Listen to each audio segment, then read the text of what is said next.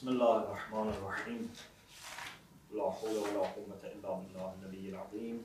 الحمد لله رب العالمين. وصلى الله على سيدنا محمد وآله الطيبين الطاهرين.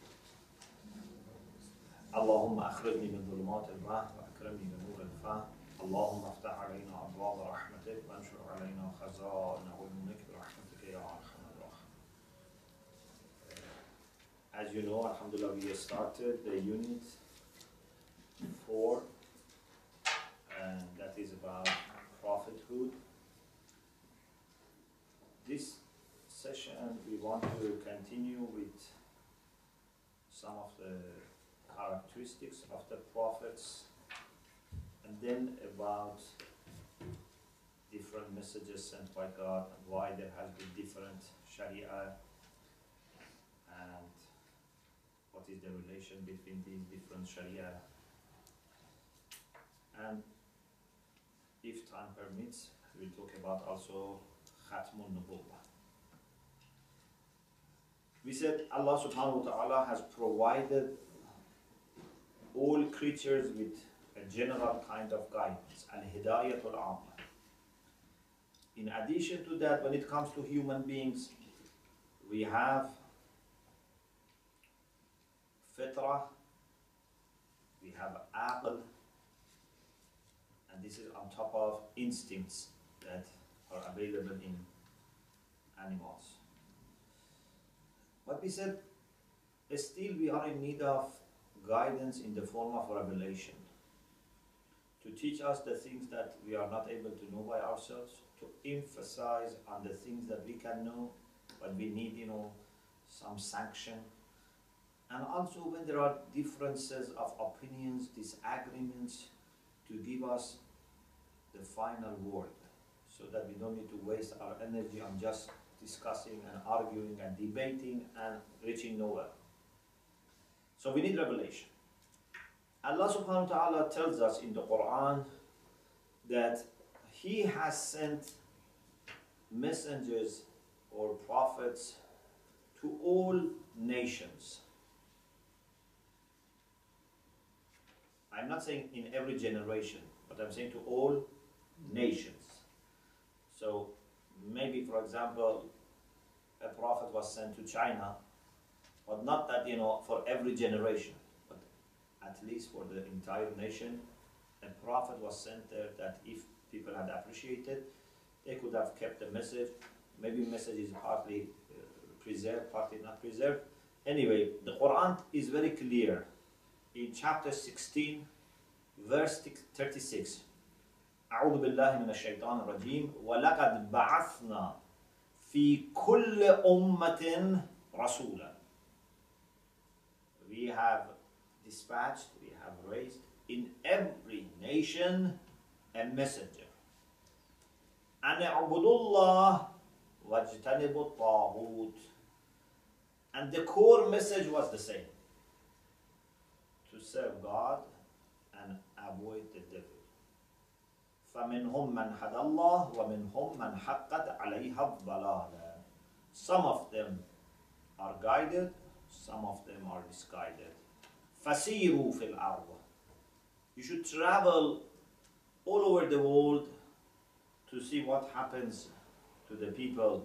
فانظروا كيف كان عاقبة المكذبين. Especially see what was the end of the people who rejected the messengers. Where are they now?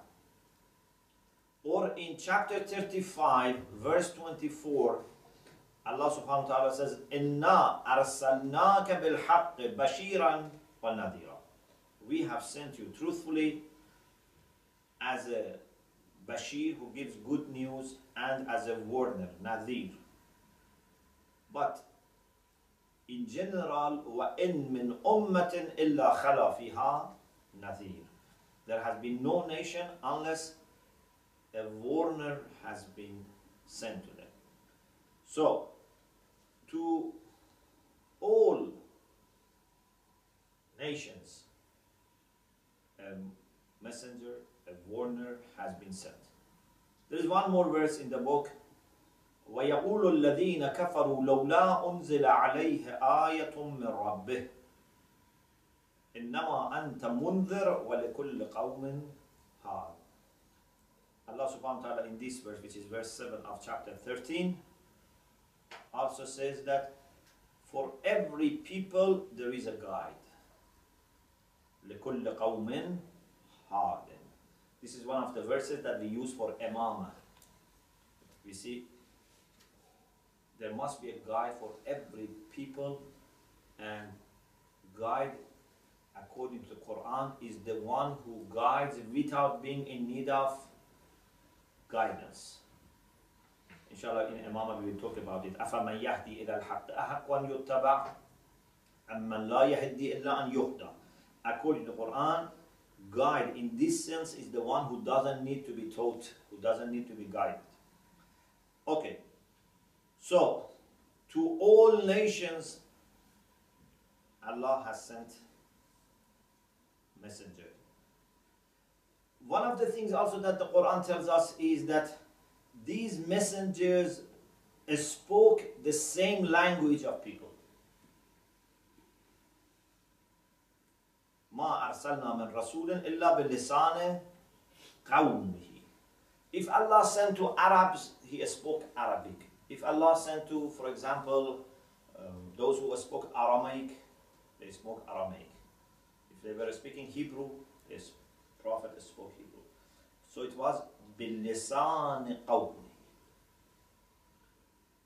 And once, you know, I had a discussion with someone, and I said, I think if Allah is go- was going in the past, send a prophet to England, the prophet should uh, speak English, not speak you know, Arabic or Farsi or Urdu, because Allah said, Ma arsalna min rasulillah bilisane qawmi.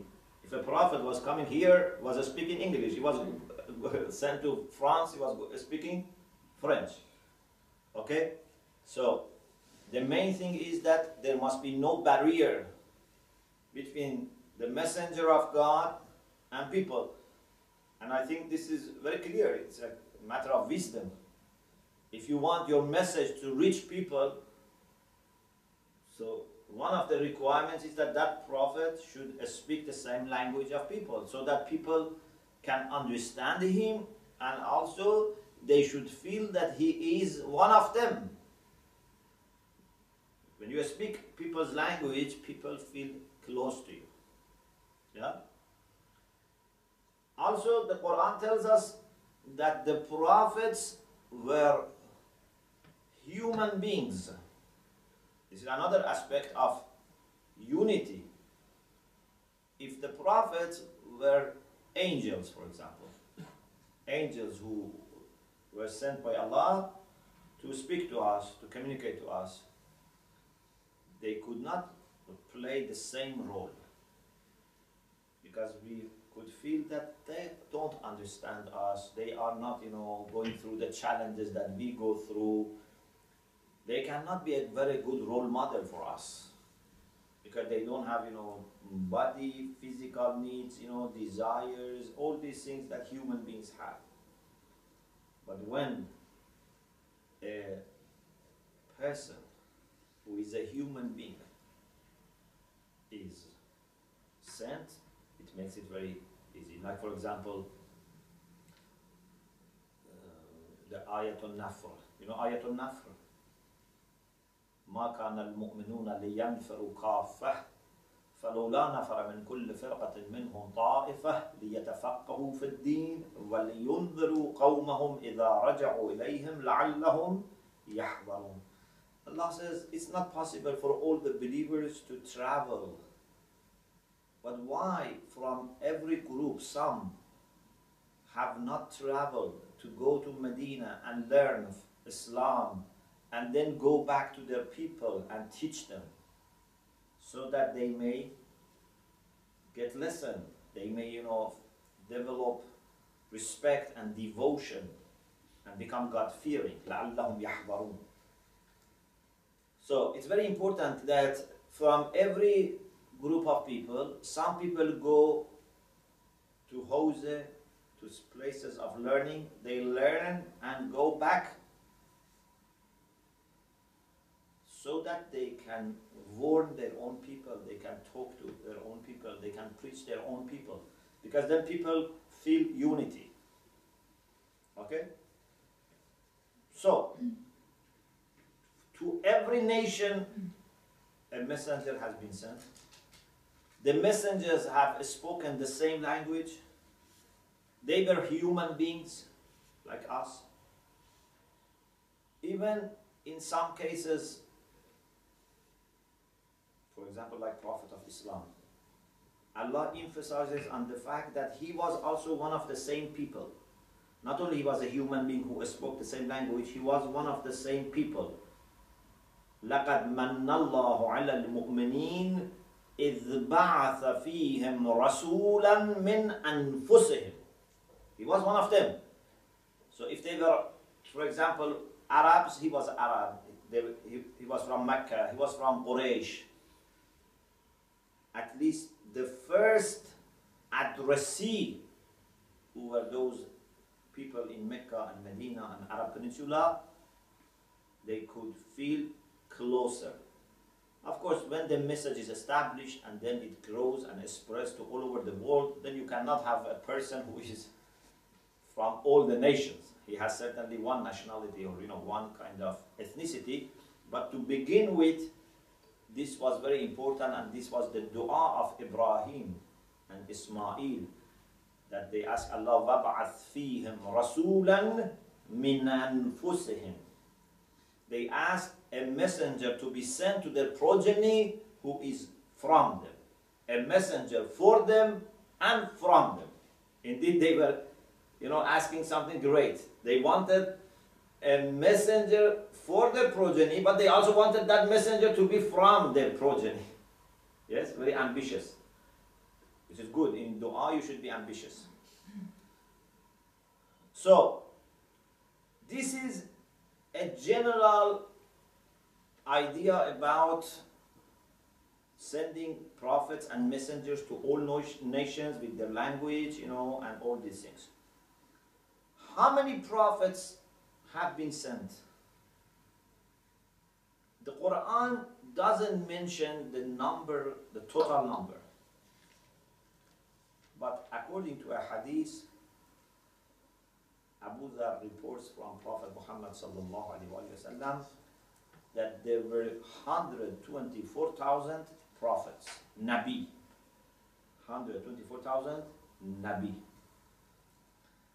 And out of them, there were 313 Rasul, messenger. Messengers are prophets, are Nabi. But it's not that every Nabi is Rasul. Mm. Every Rasul is Nabi, but every Nabi is not necessarily Rasul. Nabi is the one who receives revelation. So all the Anbiya, all the Rasul, which are Anbiya, they received revelation, they received Wahy. But Rasul are those people who had a special message, a special mission.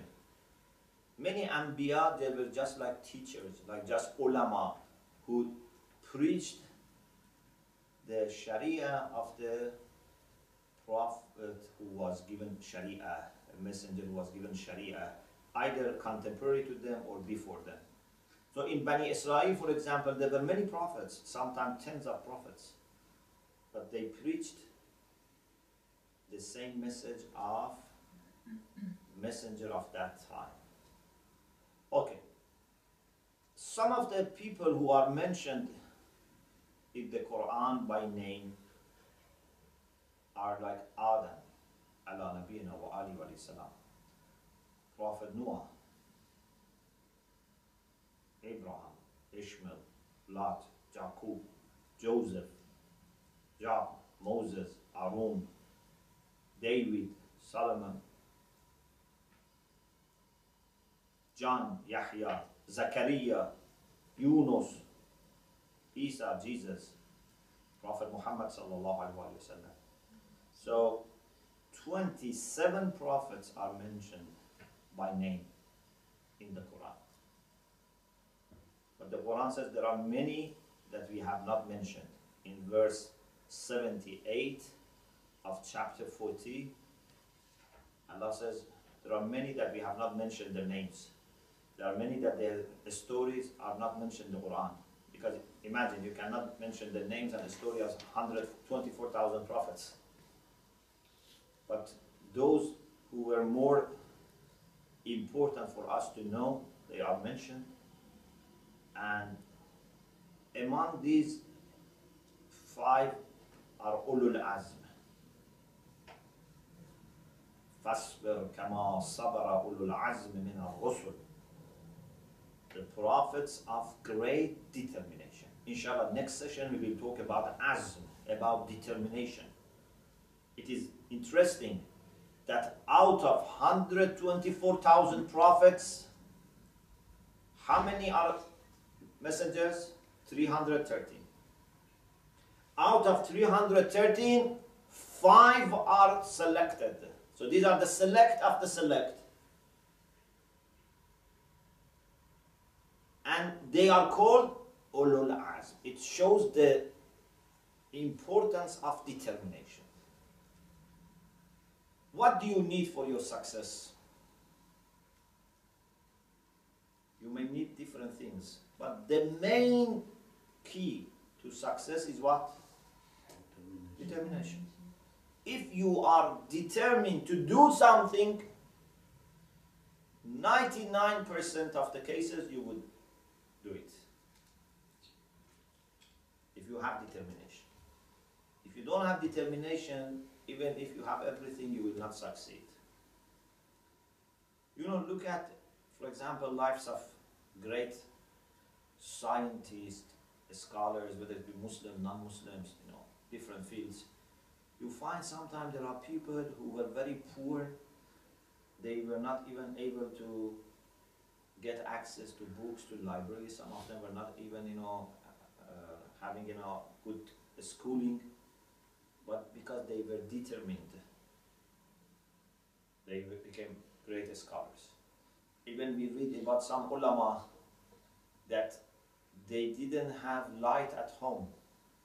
Okay? In the past, they used to have, you know, this, uh, like, you know, candle or oil, you know, they burn oil. So it was not something that everyone could afford. So some of them used to go outside and read outside near a house which for example has put a candle on the door or you know something like this. They, didn't have you know light at home. Now we have light, we have you know chair, we have desk, we have carpet, we have you know heater, we have electricity, everything, air conditioning, coffee, fridge, everything. But what we don't have is that determination. Yes? You know, when we want to study, we want, you know, to have no problem. It's impossible to have no problem. You have to have determination. You know, if you look at, for example, the late Sahib al-Jawahir, Sheikh Muhammad Hassan al-Najafi, he has produced 43 volumes of Jawahir. Jawahir al-Kalam. He's uh, one of the great faqih jurists of our contemporary time. 43 volumes and each page is so deep that ulama believe if someone can understand one page of Jawahir, he is mujtahid. If you can really understand even one page of Jawahir, is you are mujtahid. One person single-handedly, without having you know a team, without having you know funds, without having even a fan, in hot weather of Najaf, has produced 43 volumes of masterpiece that now it's impossible for any Shia faqih to issue fatwa without reading what he said. Because they had determination. Is very important. Inshallah, we will talk about this. So out of 313 messengers or apostles or rasul, the plural is rasul, mursalin, five are chosen as ulul azm. Prophet Nuh or Noah, Ibrahim or Abraham, Moses or Musa, Jesus or Isa, and Prophet Muhammad sallallahu alaihi wasallam. According to the Quran, who was the first messenger who was given Sharia, a code of law, a system of law? No. Prophet Nuh. شرع لكم من الدين ما وصى به نوحا Before Prophet Nuh, Allah Tabatabai Rahmatullah alayhi Al-Mizan explains, before Prophet Nuh, there was no Sharia. There was no code of law. There were moral teachings. There were, you know, aqa'id, you know, like Tawheed, Ma'ad, yeah? But to give a set of law started in the time of Prophet Nuh.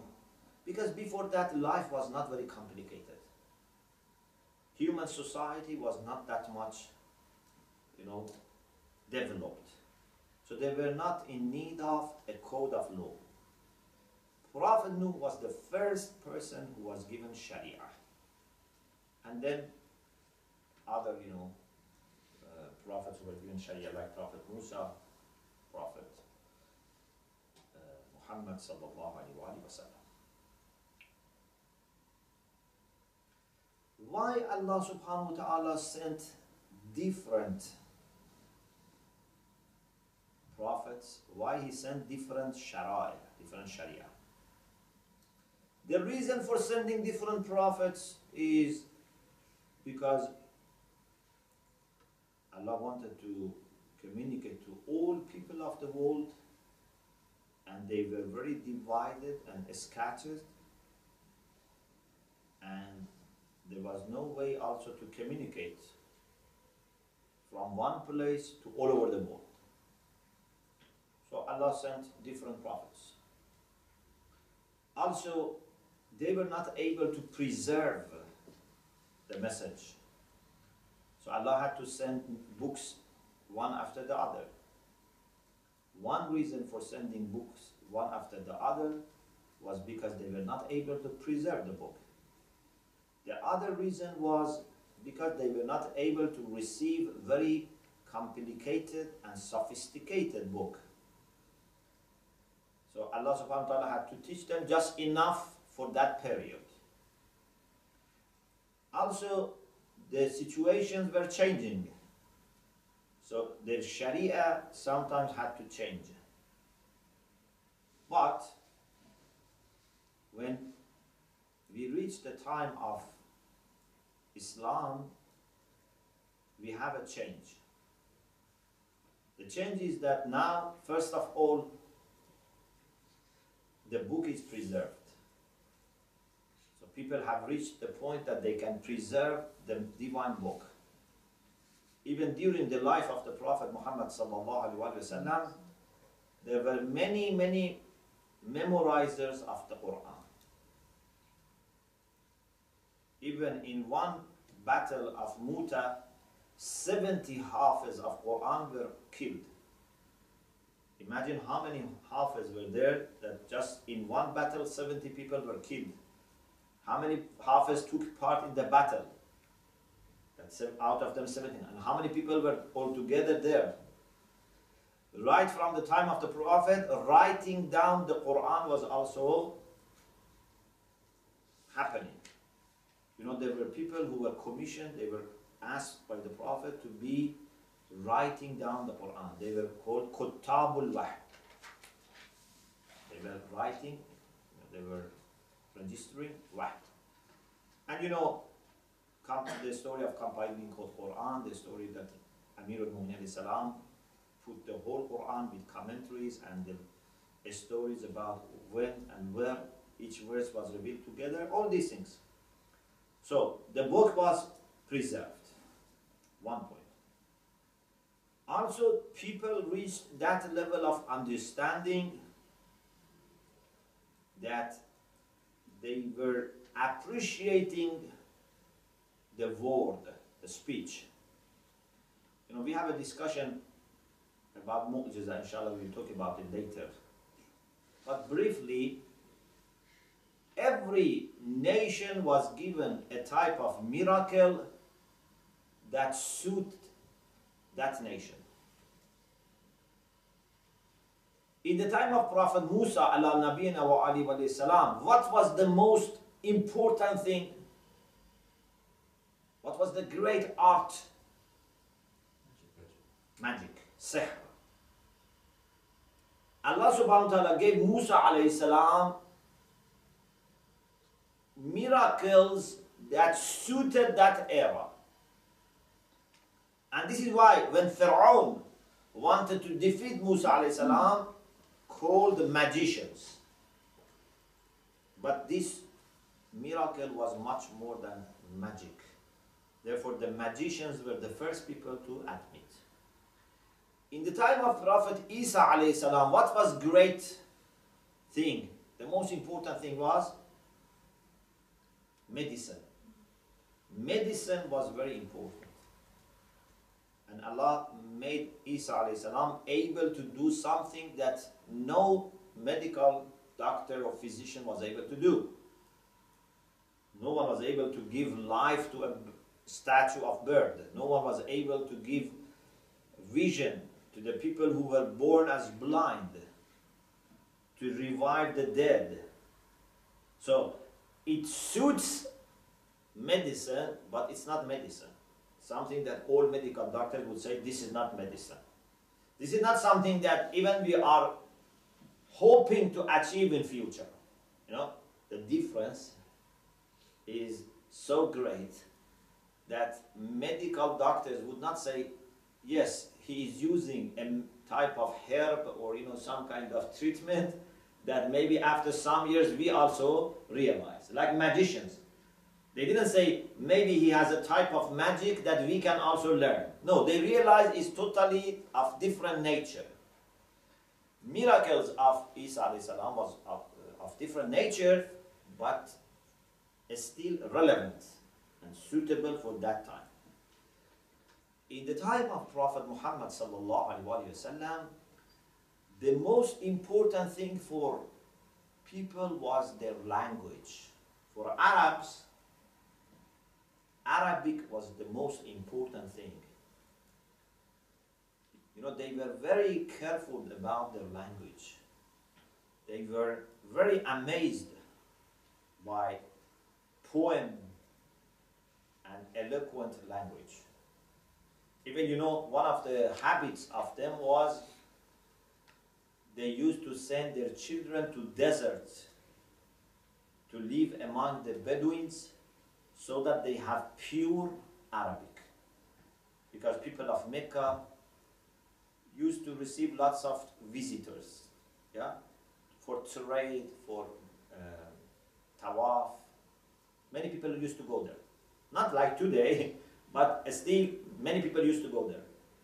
And they were afraid that if their children are brought up in Mecca, they would pick up some words which are not pure Arabic or their accent might be distorted. So they used to send their children to desert so that they grow in desert, learn pure Arabic, also become strong because you know in desert you know you have to be strong and also to have good you know Arab you know characteristics. So language was very important for them. Inside Kaaba there were seven pieces of poem that were hanging on the wall. They were called Mu'allaqat Sab'ah. You know, not only they had idols inside Kaaba, they had seven pieces of poem. It shows how much poem was important for them. These seven pieces of poem were masterpieces for them. Now imagine Allah sending Rasulullah sallallahu alaihi wasallam to people who are so impressed by the language and so much, you know, proud of their language. And now Rasulullah is going to uh, speak to these people in Arabic. The same letters, the same grammar, but when Rasulullah speaks, they say, this is not a word of human being. Those who were honest, they said this is word of God. Those who were dishonest, they didn't want to say this is word of God, but they could not say this is a word of a human being. So they said he is taught by jinns, or he is a magician. He is using power of magic so that we cannot resist against this word. They were so worried about the power of attraction of the Quran that they used to tell people that whenever you go for tawaf and you see Muhammad there reciting the Quran, don't stand next to him. And even if you are walking or doing tawaf around, put cotton inside your ear so that you don't hear. Is this rational? Why you are afraid of listening to the Quran? Today, most of us don't understand the beauty of the Quran because we are not, you know, experts. We are not, you know, that eloquent. You know, like for example, um, in Farsi we say, قدر زر زرگر شناسد who knows the value of gold? Those who sell gold. Okay? There's a story once a person gave a ring to someone and said, you know, go to the market of those who sell, you know, metal and iron, making you know, swords and, I don't know, knife and this type of things. Okay? Haddad. You know Haddad? Those who sell iron. So he took this ring there. They said it doesn't have any value because one kilo of iron is maybe, for example, 10 cents. What is the value of one ring? It's just two grams. So he went back and he said, they said it has no value.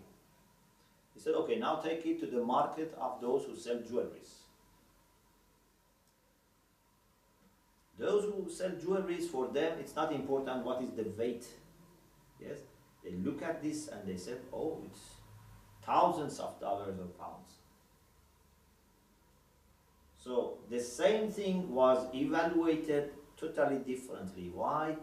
Because the first people were not experts.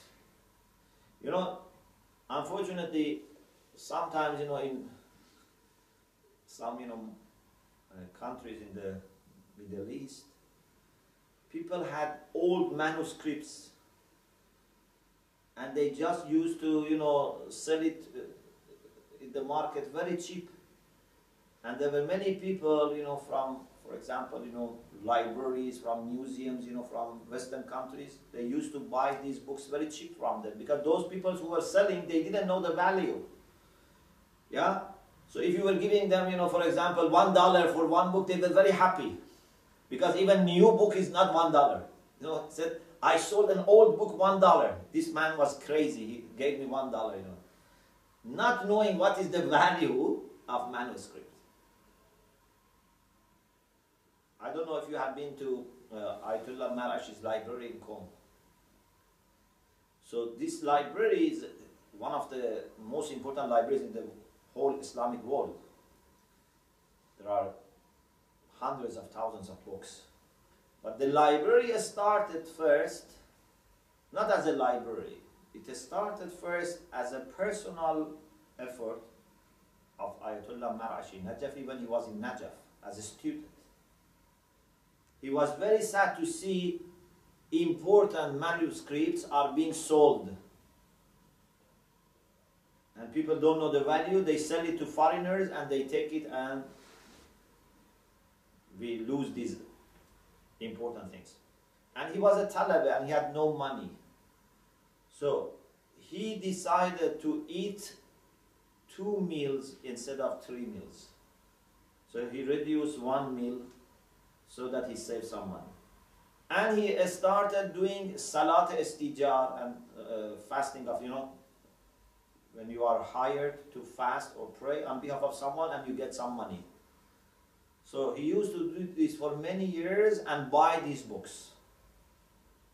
So he managed to purchase many of these books, and then when he came to Qom and he became, you know, marja, he built this library and he started buying more. And then Imam Khomeini uh, asked Iranian government to give him more money, so they expanded the library. Now, mashallah, a very good library, and they have also modern, you know, technology to preserve the book, to restore the book. Even they have a storage that it's anti, you know, uh, rocket or missile. So if, you know, those valuable things. But it all started one talaba in Najaf who was seeing these books are sold so cheap and he was not happy and he put some pressure on himself. Actually, it's determination. Anyway, those who don't know value of something, they take it easy. But those Arabs, they were very, very particular about language. But when they listened to the Quran, they found it different. Like the magicians who looked at the miracle of Musa and said it's different. There's a beautiful story that once three leaders or maybe more than three leaders, at least three leaders.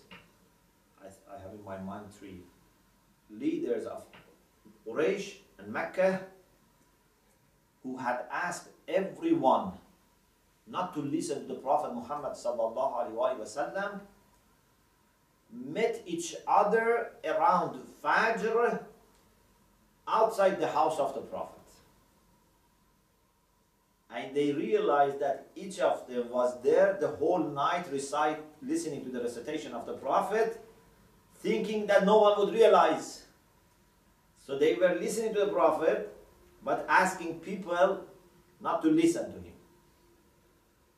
So when they met each other they said this is very bad we are leaders of Quraysh and Mecca and if people you know realize that we come ourselves to listen this will be very bad so they promised each other and made vow that they won't do this the same. You know, again. The next night, everyone thought others are not coming. So they went again and they saw again each other. They promised, but the third time repeated. Then the third time they made, you know, big vow that we don't do this. So even the most hostile enemies of Islam, they were not able to deny the attraction of the Quran. Once they decided to accept the challenge of the Quran.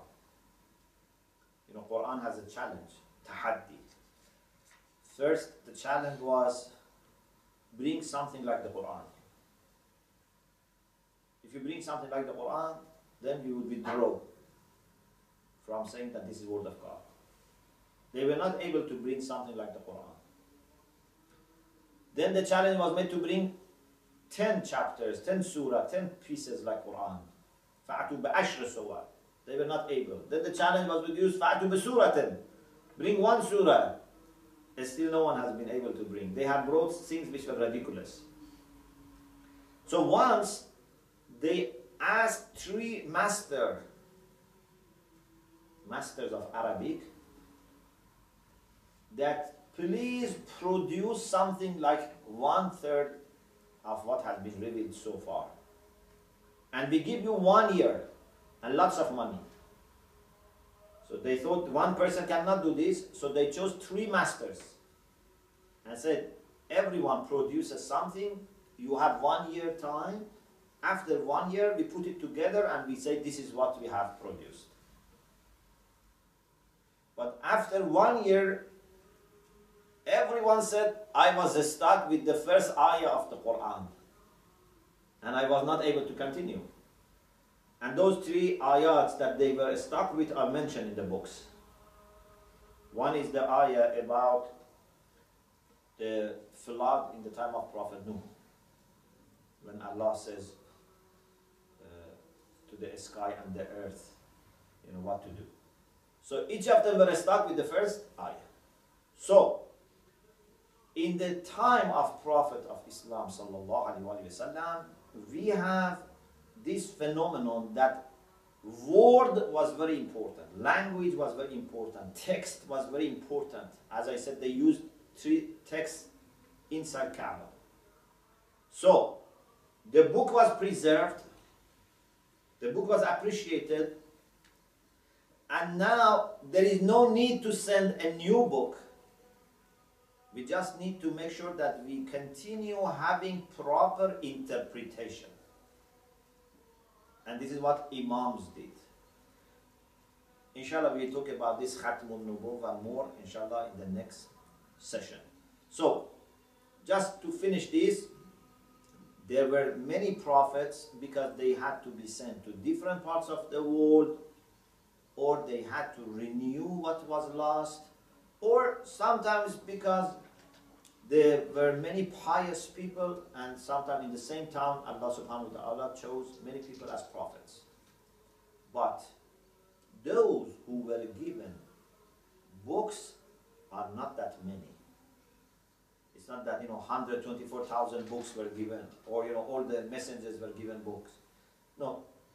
There were some people who were given books, as we know from the Quran, in addition to the Quran, we have Torah, we have Injil, we have Zabur of Dawood alayhi salam, and we have Suhuf of Ibrahim. Maybe there were more books, but these are the books which are mentioned in the Quran. But for sure, not 124,000 books. Certainly not 124,000. Inshallah, we will continue this discussion in the next session وآخر دعوانا أن الحمد لله رب العالمين Do you have any question?